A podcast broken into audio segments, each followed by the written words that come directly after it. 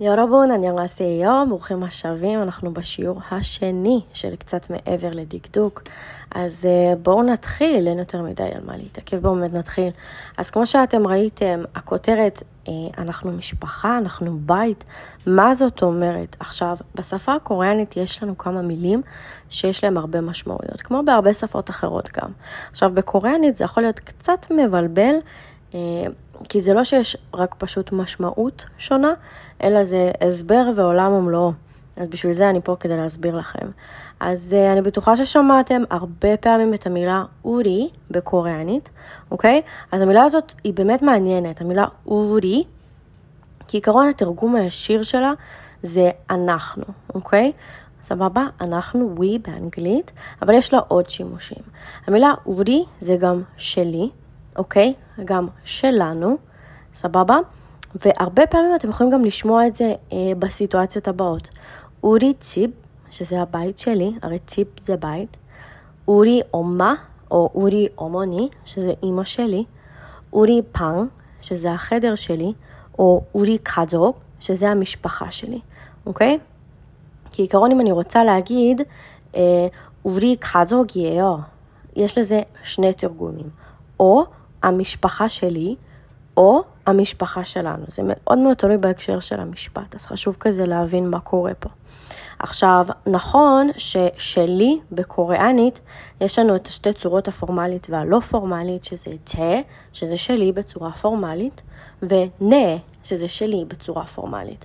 אבל אם תגידו תה ציפ או נה ציפ, שזה הבית שלי בצורה פורמלית, לא פורמלית. זה יישמע מאוד מאוד מוזר וקוריאנים לא מדברים ככה, אוקיי? הם יגידו אורי טיפ.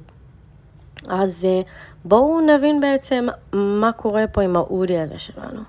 אז אה, כשאנחנו נדבר על משהו ששייך לנו, אבל אני לא מדברת עכשיו על טלפון, בגד, לא יודעת, כל דבר כזה, פריט איזשהו שלכם.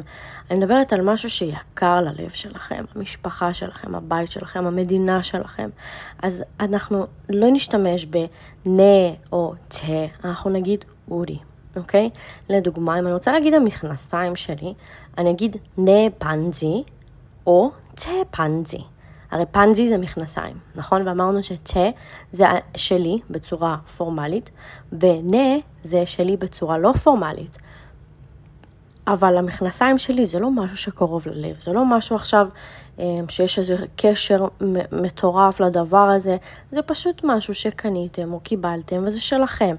אבל אם אתם אומרים עכשיו בית, משפחה, אימא, אבא, דברים כאלה, אז זה כבר דברים קצת יותר רציניים. זה משהו שבאמת מחובר ללב שלכם, וזה שלכם.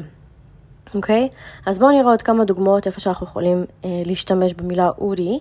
אז יש לנו אורי נארה, שזה המדינה שלי, או שיש לנו אורי אפה, שזה אבא שלי, או אורי אבוג'י, שזה גם אבא שלי, או בית הספר, שזה אורי הקיו, שזה גם הקיו זה בית ספר.